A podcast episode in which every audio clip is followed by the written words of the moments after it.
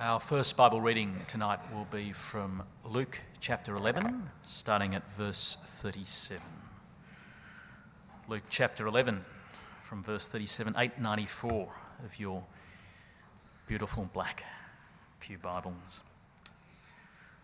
When Jesus had finished speaking, a Pharisee invited him to eat with him, so he went in and reclined at the table. But the Pharisee was surprised when he noticed that Jesus did not first wash before the meal. Then the Lord said to him, Now then, you Pharisees clean the outside of the cup and dish, but inside you are full of greed and wickedness. You foolish people. Do not the one who made the outside make the inside also? But now, as for what is inside you, be generous to the poor, and everything will be clean for you. Woe to you, Pharisees, because you give God a tenth of your mint, rue, and all other kinds of garden herbs, but you neglect justice and the love of God. You should have practiced the latter without leaving the former undone. Woe to you, Pharisees, because you love the most important seats in the synagogues and respectful greetings in the marketplaces. Woe to you, because you are like unmarked graves, which people walk over without knowing it. One of the experts in the law answered him Teacher, when you say these things, you insult us also.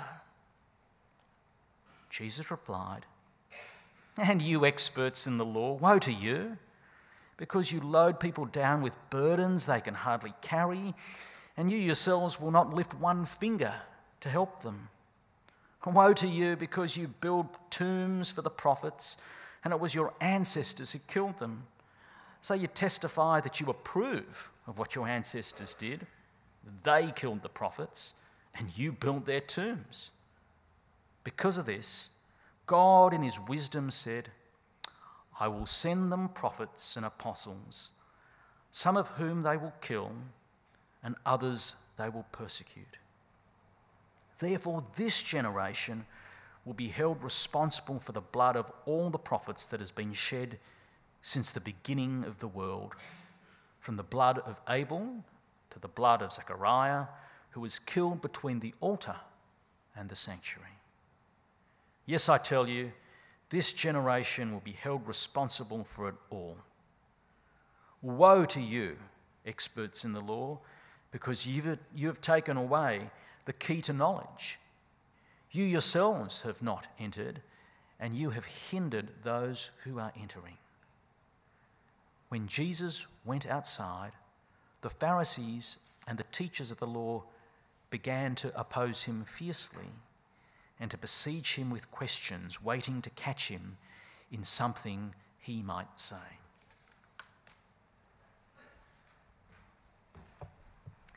Meanwhile, when a crowd of many thousands had gathered, so that they were trampling on one another, Jesus began to speak first to his disciples, saying, Be on your guard against the yeast of the Pharisees, which is hypocrisy. There is nothing concealed that will not be disclosed, or hidden that will not be made known. What you have said in the dark will be heard in the daylight, and what you have whispered in the ear in the inner rooms will be proclaimed from the roofs. I tell you, my friends, do not be afraid of those who kill the body, and after that can do no more. But I will show you whom you should fear. Fear him who, after your body has been killed, has authority to throw you into hell. Yes, I tell you, fear him. Are not five sparrows sold for two pennies? Yet not one of them is forgotten by God. Indeed, the very hairs of your head are all numbered. Don't be afraid, you are worth more than many sparrows. I tell you, whoever publicly acknowledges me before others, the Son of Man will also acknowledge before the angels of God. But whoever disowns me before others will be disowned before the angels of God. And everyone who speaks a word against the Son of Man will be forgiven. But anyone who blasphemes against the Holy Spirit will not be forgiven. When you are brought before synagogues, rulers, and authorities, do not worry about how you will defend yourselves or what you will say, for the Holy Spirit will teach you at that time what you should say. This is the word of the Lord. Good evening, church. Nice to see you this evening. Uh, we're going to focus on uh, Luke chapter 11 tonight. So, why don't you take a moment uh, by yourself to prepare your own hearts and minds to hear God speak to you? And then I'll pray.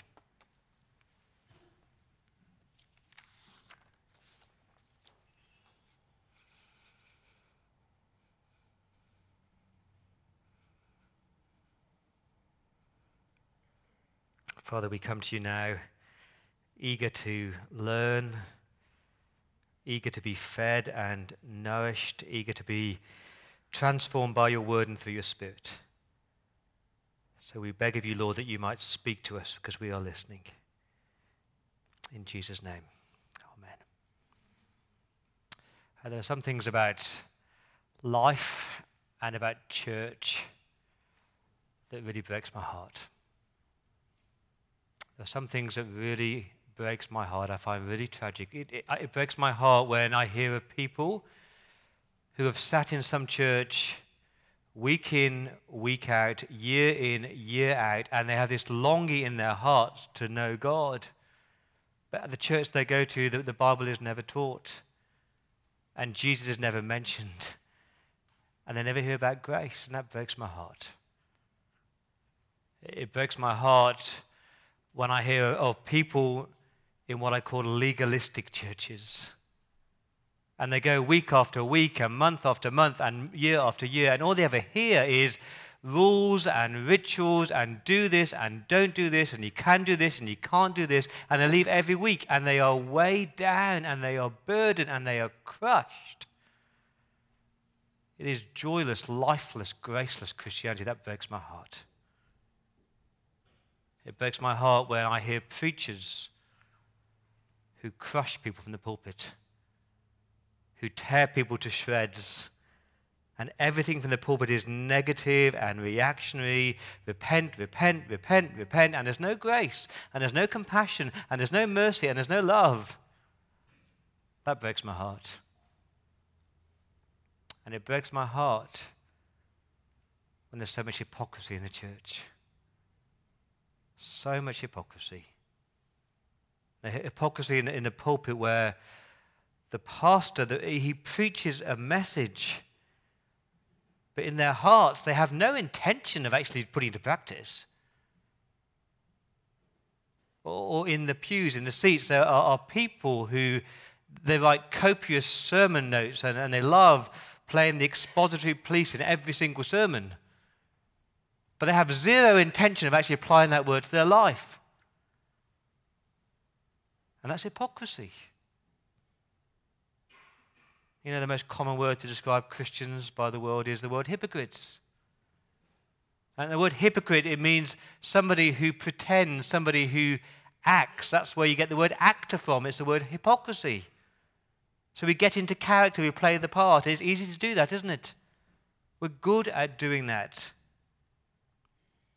You know, it's easy to pretend to look good. We, we sing all the songs with gusto and we pray all the prayers and we open our Bibles and we read our notes and we join connect groups, we do our quiet time, but it's all pretense. Because in here, in our hearts, we have no desire to live in a way that honors Jesus or live in a way that brings Him the glory. It's all about looking good. And it breaks my heart because Jesus' name is not honored and Jesus' fame is not being recognized and the gospel of grace is not being preached and not being lived and not being modeled, and it breaks my heart. It breaks my heart to think on the last day there could be men and women who stand before their Maker and they say, But Lord, we went to this church year in, year out, and we did this thing and we served in this way. And Jesus says, But I never knew you. You had no relationship with me. It was all religion, it was all rules, it was all rituals. And I know that some people like religion, they don't want a relationship, but there are many other people who long for that relationship with God, but all they ever hear is rules and rituals. And I know that because my family in the UK right now probably sat in the church, and in their church there's no Bible, there's no Jesus, no grace. And it breaks my heart. And it broke Jesus' heart as well. Because in our passage tonight, there's a, a, repeated word that comes six times.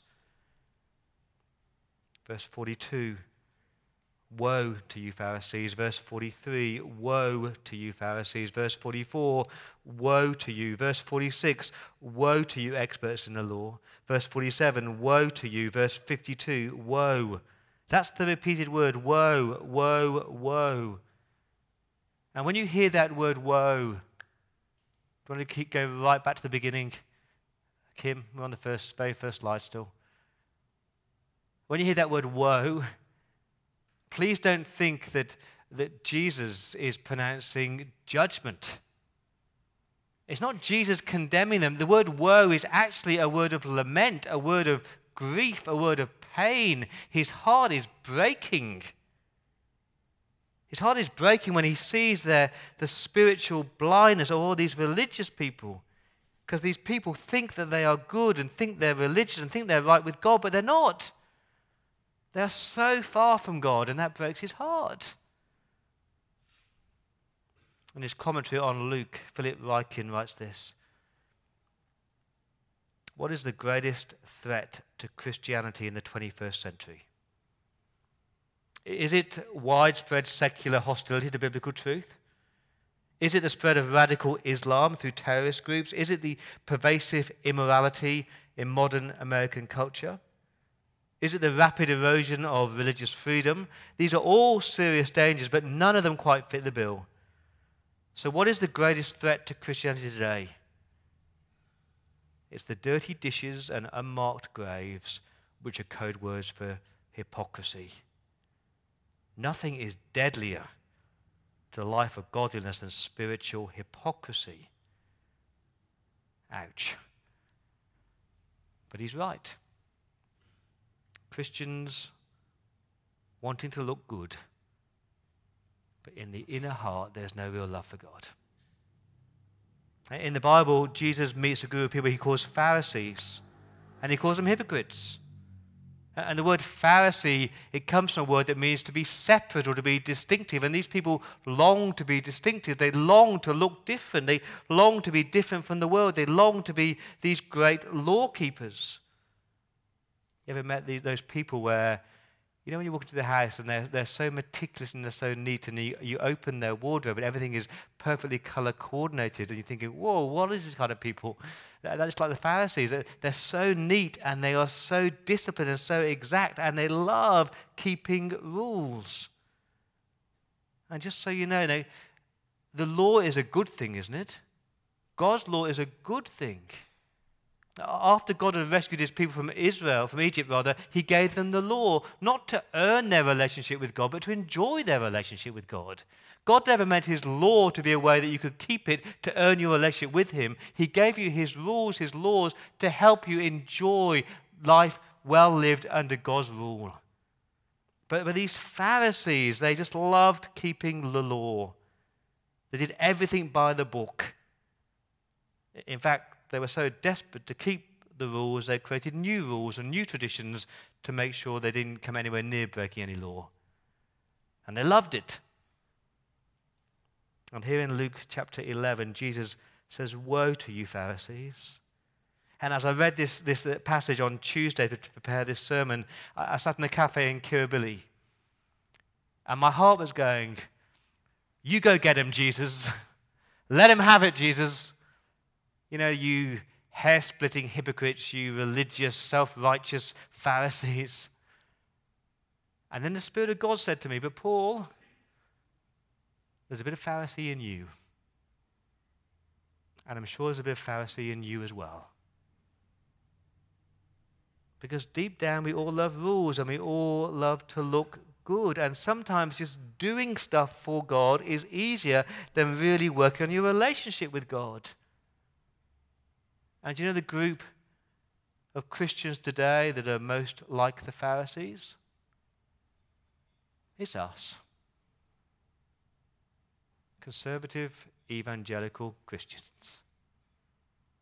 And you might be sitting there saying, How dare you? How dare you call me that?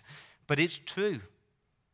We can have all the right Bible knowledge and all our right doctrine and all our right theology and all our right evangelical systems, but our hearts can be still far from God, can't they?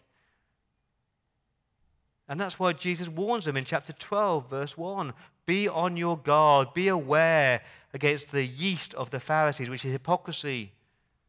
It is yeast because it spreads rapidly. It's yeast because it is hard to spot, but it is hypocrisy and it leads people away from God.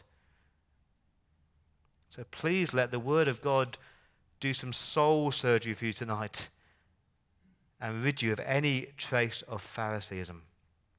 So, what is the heart of hypocrisy? What is the heart of hypocrisy? Here it is.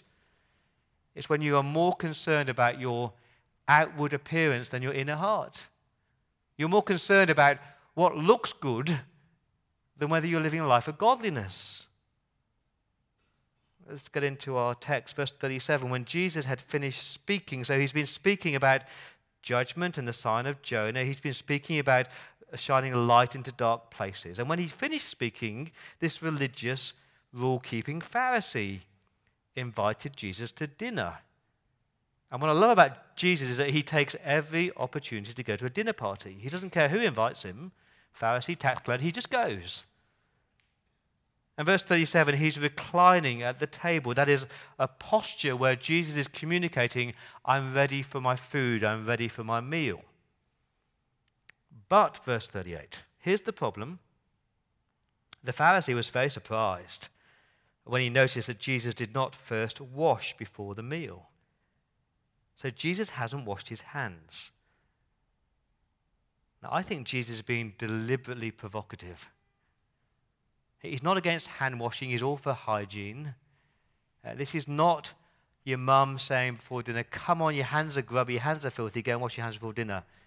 What he's trying to do here is expose the rituals that these Pharisees are falling into to think that they are righteous with God. And one of those rituals was called hand washing. And they were very diligent you know, between every meal, between every course, they did their hand washing. And so they washed their hands not with any old water, but with special water in large stone jars. And they had this special ritual where they'd start with their, their five fingers pointing upwards and they'd get a, a, a cup full or about an eggshell full of water and they'd wash their hands down to their wrists. And then they would dry their hands with their fists and they would turn their hands upside down and they'd repeat it. And so they'd wash their hands. And hey, we've washed our hands. And so now we're clean, aren't we? Now we're acceptable to God. And it's pathetic, as if washing your hands can deal with your heart problem. And Jesus is so provocative, he's saying things may look clean on the outside, but you're still dirty on the inside.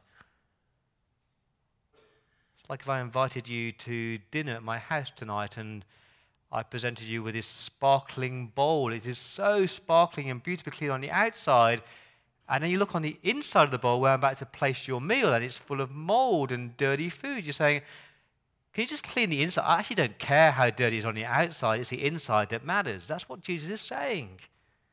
That's his point in verses 39 to 41. He says, Now then, you Pharisees, you religious people, you, you clean the outside of the cup. You like to look important. You like your rules. You like to be noticed. But inside, in your heart, you are full of greed and full of wickedness. You're more concerned about looking good than you are about being good. You're more concerned about looking holy than being holy. He says, You foolish people, you're being stupid. Didn't the one, that is God Himself, who made your bodies, the outside, also make the inside? He made your hearts, and the heart's what matters. That's the heart of the issue. And in your heart, which, feel, which reflects your love for God, it is full of greed and full of evil and full of wickedness. It is not clean. So deal with your heart problem. And the way you deal with greed, verse 41, is to be generous to the poor. Get rid of your greed by giving away your money. See, outwardly, I'm sure these Pharisees looked religious and looked wonderful, but their heart is far from God. And maybe that's you tonight. You know the posture to pray, you know the songs to sing, uh, you know the evangelical jargon. You can spot a good sermon, but your heart is filthy and dirty, and you have no love for God. So Jesus gives them six woes, six marks of hypocrisy, and I have to warn you, there'll be a few ouch moments. The first one is legalism.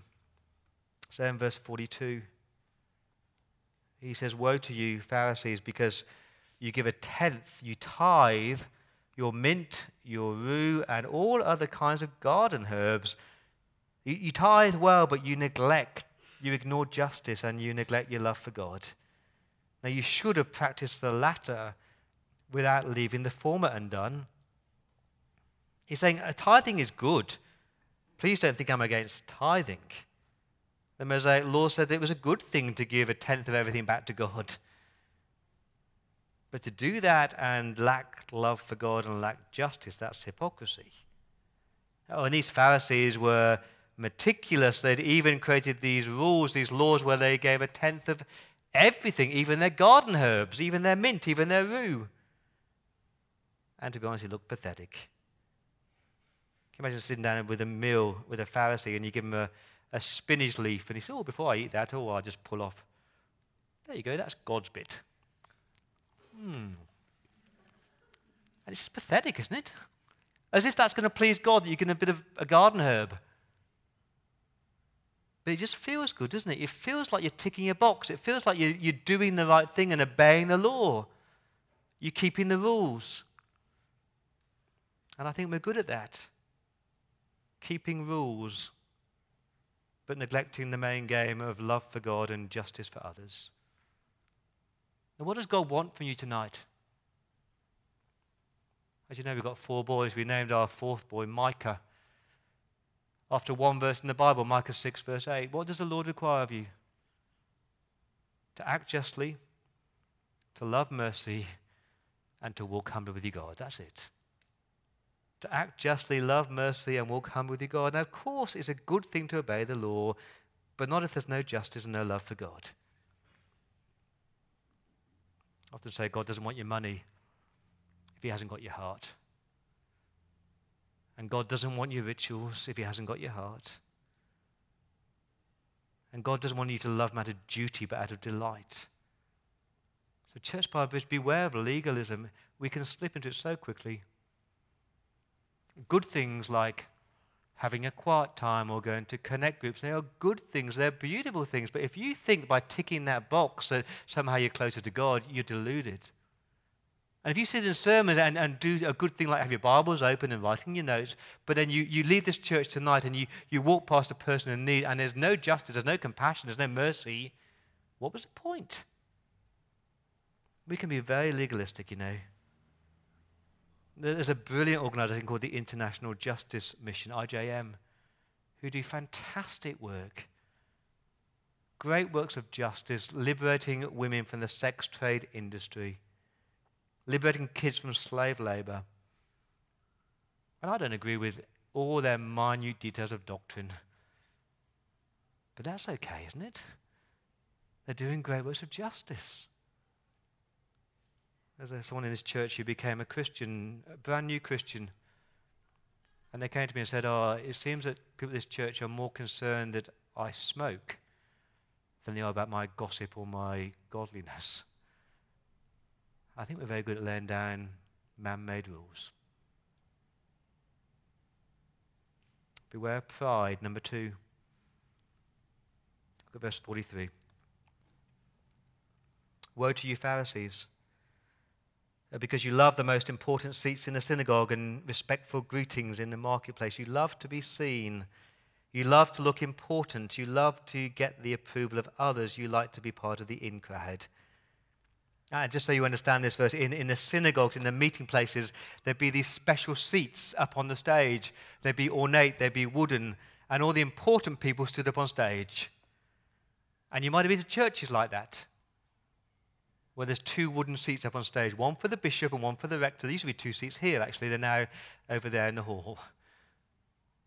Or you might have been to conferences where the platform speaker is given the, the pride of place at center stage. And the Pharisees would have loved that because they loved to sit in the special seats and wear special robes, and it made them feel good. It made them feel important. You ever been to a, a, wedding reception? You know, when you walk into the door of a wedding reception and you get the, the, the seating plan list. That moment where you're looking for your name on the seating plan list. How do you feel when you find out you're at table number 20, right at the back by the toilets? And then how do you feel when you find out you're at table number two, which is right by the bridal party? And, and something inside you goes, oh, wow, I feel good. I feel important. I feel valued. Because deep down inside of us, there's this longing to be noticed, to look good. And that is pride. Pride is when we prefer to be noticed in a seat of importance in church. That's more important than our secret prayer life. Pride is when you want people to notice you rather than your Savior. And God hates pride. James 4, verse 6 God opposes the proud but shows favor to the humble. And please, church, take notice of this. We can be very arrogant and very proud. I love this quote. Tragically, contemporary evangelicals are often infected with arrogance and pride. After all, we have all the answers, don't we? No, you just be faithful and let Jesus be famous. Love that line. You just be faithful and let Jesus be famous. Because the praise of people can be so seductive. And the antidote to pride is what? It's humility, isn't it? The antidote to pride is actually the person of Jesus Christ. Because when you have grasped that you have done nothing to earn your salvation, when you grasp you've done nothing to deserve his love, when you grasp that he went to Calvary for you, not because you're a good person, but because you're a wretched sinner, when you look at the cross of Christ, you are a sinner, and so am I, and we're all loved by an amazing Savior. No matter who you are, rich or poor, young or old, male or female, we're all one in Christ. It's a great leveler, isn't it, grace? And it keeps you humble. There's no one who is more important in this church, and no one who's less important. It's all about Jesus. So get rid of your legalism, get rid of your pride. I struggle with the heading for the third point get rid of your toxicity. I couldn't think of any other word. Beware of leading other people away. Uh, be, be aware of this toxic culture that damages people. Be aware of leading people away from God, sometimes without even knowing it. Verse 44 Woe to you, he says, because you are like unmarked graves which people walk over without knowing it. And so the Pharisees had taken a bit of scripture in Numbers 19 that talked about if you come into contact with a dead person, you are unclean for seven days. And so they made sure that all their graves and all their tombs were clearly marked with a headstone and it was whitewashed. So you, you couldn't, couldn't neglect the fact there's a dead person under there. It's an unmarked grave, and you might accidentally walk over it and become unclean. And they were so desperate to be acceptable to God and so desperate to be clean. And Jesus turns to them and says these words You Pharisees, you're like unmarked graves. What he's saying there is outwardly you've got all the signs of spirituality, but when people come into contact with you, you don't lead them close to God, you lead them closer to hell. When people meet you and listen to you and listen to your words, you lead them away from God. When people walk over your graves without knowing it, you'll lead them down a blind alley because you're not teaching grace. And again, I think this is all over our city. And it's so easy at this point to point our finger at other churches, isn't it? I could talk about the Roman Catholic Church. In some Roman Catholic churches, they still teach that you have to go and see the priest to receive forgiveness of sins, and that is wrong. You go to Jesus to receive forgiveness of sins. And I could go off about that. Or I could talk about liberal churches where they don't even open the Bibles and how they're leading people astray. I could go on about that. Or I could go on about Pentecostal churches where it's all about your experiences and they don't actually lead people to Jesus. I could go on about all that stuff. And we're good at that, aren't we? Pointing the finger at other churches. But what about us? We can be unmarked graves, you know. Because sadly, some people walk through our doors and they are longing to know God and they're longing for help. And sadly, what they hear through our gatherings and through our teaching is clean up your act, become a better person, deal with your sin in your life, and then you can come and join us. Or get a degree so you can read your Bible and so you can have this great tertiary education, and then you can come and join us. And we put these, these barriers or these hoops that people have to j- jump through before they can meet Jesus. And that is tragic. And in verse 45, we meet an expert in the law. Just so you know, the Pharisees are like the laymen, lay people, and the experts in the law are like the clergy or like the theologians or like the seminary lecturers. And I, I actually bet this man wished he'd kept his mouth shut. Verse 45 one of the experts in the law answered, Teacher, when you say these things, you insult us also. And Jesus says, You experts in the law, woe to you. My heart breaks for you, he says, because, here's number four, they burden the people of God. They make Christianity impossibly difficult. You load people, verse 46, you load people down with burdens they can hardly carry. And we can do that. We can place impossible burdens on people. We can crush people with these uh, impossible expectations of what they have to do, or laws to keep, or rules to obey. One of my favorite verses in Scripture is, is Matthew 11, verse 28, where, where Jesus says these amazing words. He says, Come to me. Come to me, all you who are weary and heavy burdened, and I will give you rest. Come to Jesus and let Him carry your burdens. Let Him deal with your pain. That's what the Bible says. Come to Jesus, let Him love you. And once you've understood how much He's loved you, then start to think about the change that's required to live the Christian life.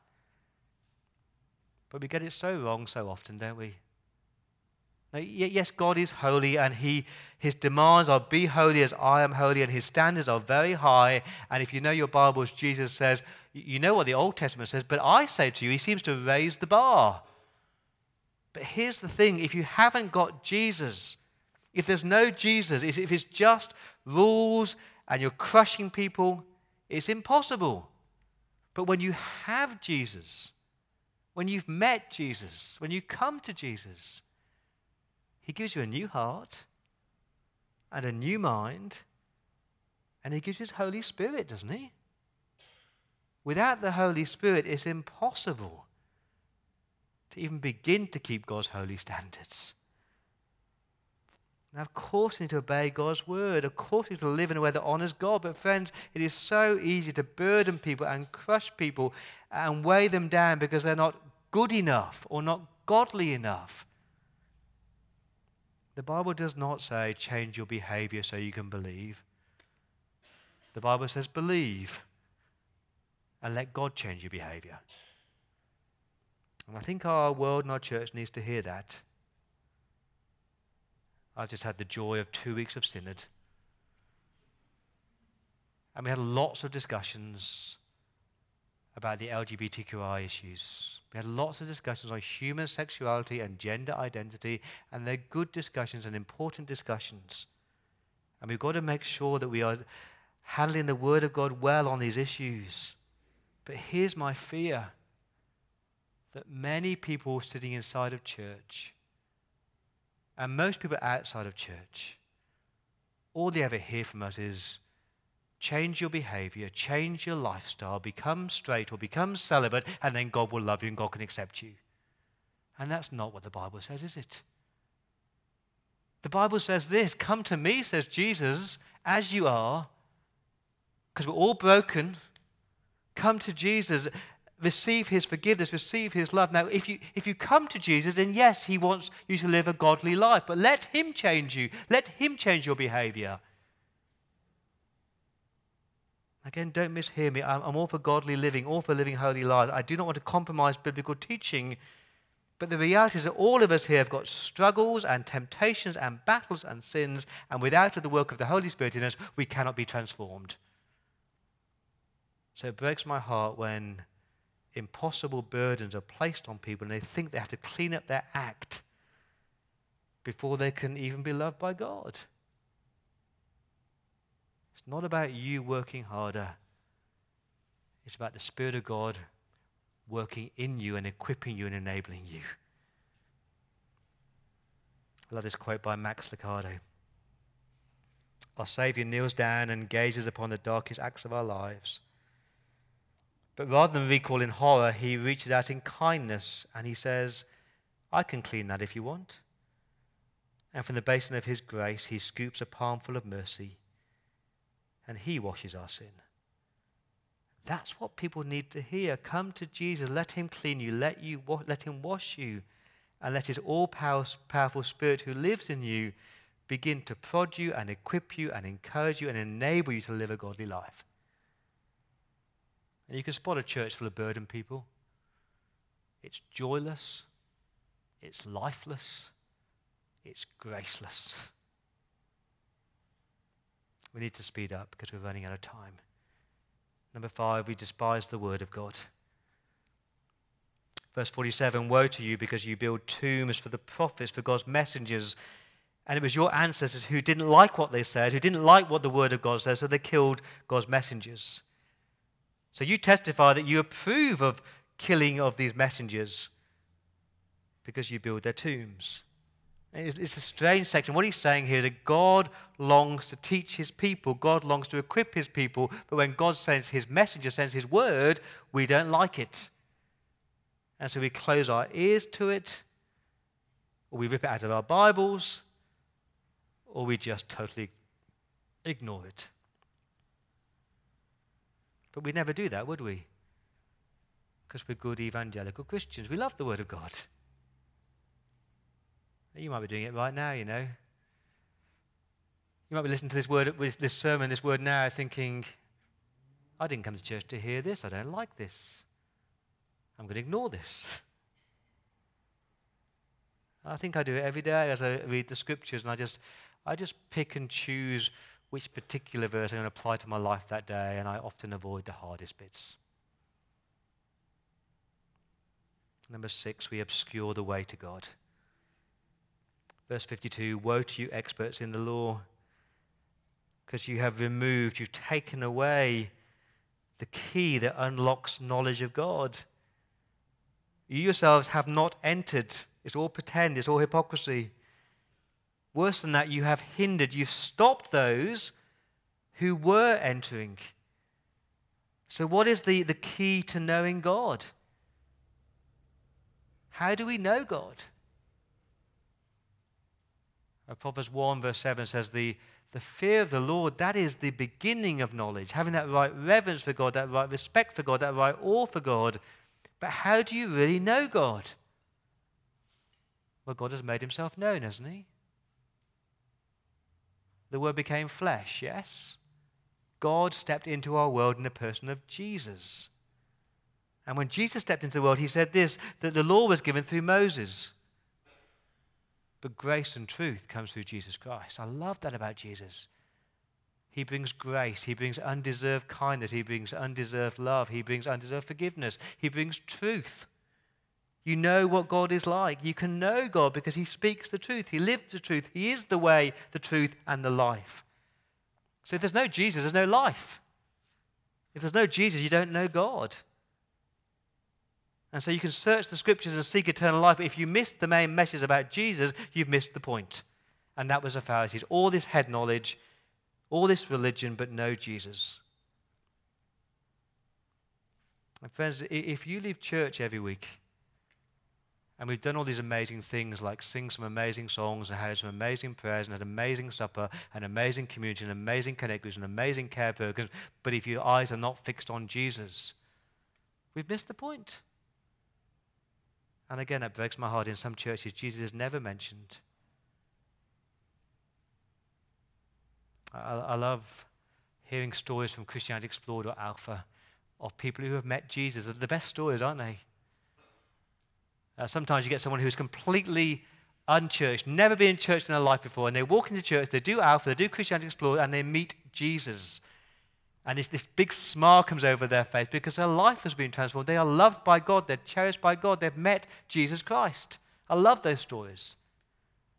But I also love the stories of, of people who have sat in church week after week, years upon years, and they come and do Christianity Explored, and for the first time in their life, they, their eyes are open to Jesus, like the penny drops.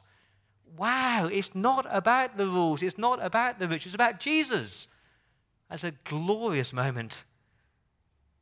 Because, friends, it's all about Jesus, isn't it? It's all about Jesus. And sadly, these Pharisees don't get it. In fact, verse 53 tells us they were angry and they looked for a way to kill him and they sent him to the cross. And my guess is there could be some Pharisees here tonight and the Spirit of God is wanting to do a work in you to expose your hypocrisy and shows you the danger of, of graceless Christianity and just show you how wonderful Jesus is and how liberating and freeing Jesus is. But just perhaps you're sitting here saying, I don't like this. I don't want this. I'm okay. I'm a Sydney Anglican. I'm an expert on the Bible. I know the best way to do church and the best way to preach, and I write copious notes. And sadly, in my experience, the most religious can be the hardest to hear. Please don't be blind. It's a really simple message, actually. All you need is Jesus. If the heart of the problem is your human heart, what you need is a, a new heart, a heart transplant, a heart that is marked by grace, a heart that's marked by generosity and justice and kindness and that's a heart that you can't earn, you can't get. It needs to be given to you by Jesus Christ. And He gives you a new heart.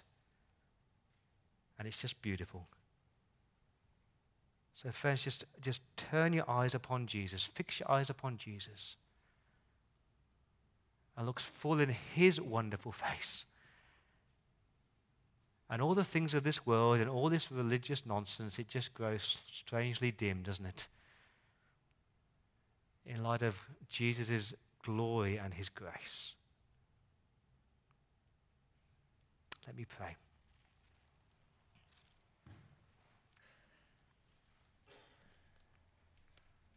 Our Lord Jesus, we are so thankful and so in awe of you that you would love us, that you cherish us, that you wash us, that you cleanse us, that you forgive us, that you equip us with the gift of your Holy Spirit to, to live the life that you call us to live, the good life. And Father, we are sorry for the ways that we have focused on the wrong things. We're sorry for the way that we've slipped into legalism or we've become proud or we have led people astray. Forgive us, Father, for the times when we love the rituals, but our hearts are far from you. Help us, Lord, please, just to love Jesus and to stick with Jesus and to fix our eyes on Him. And we ask that for His sake and for His glory. Amen.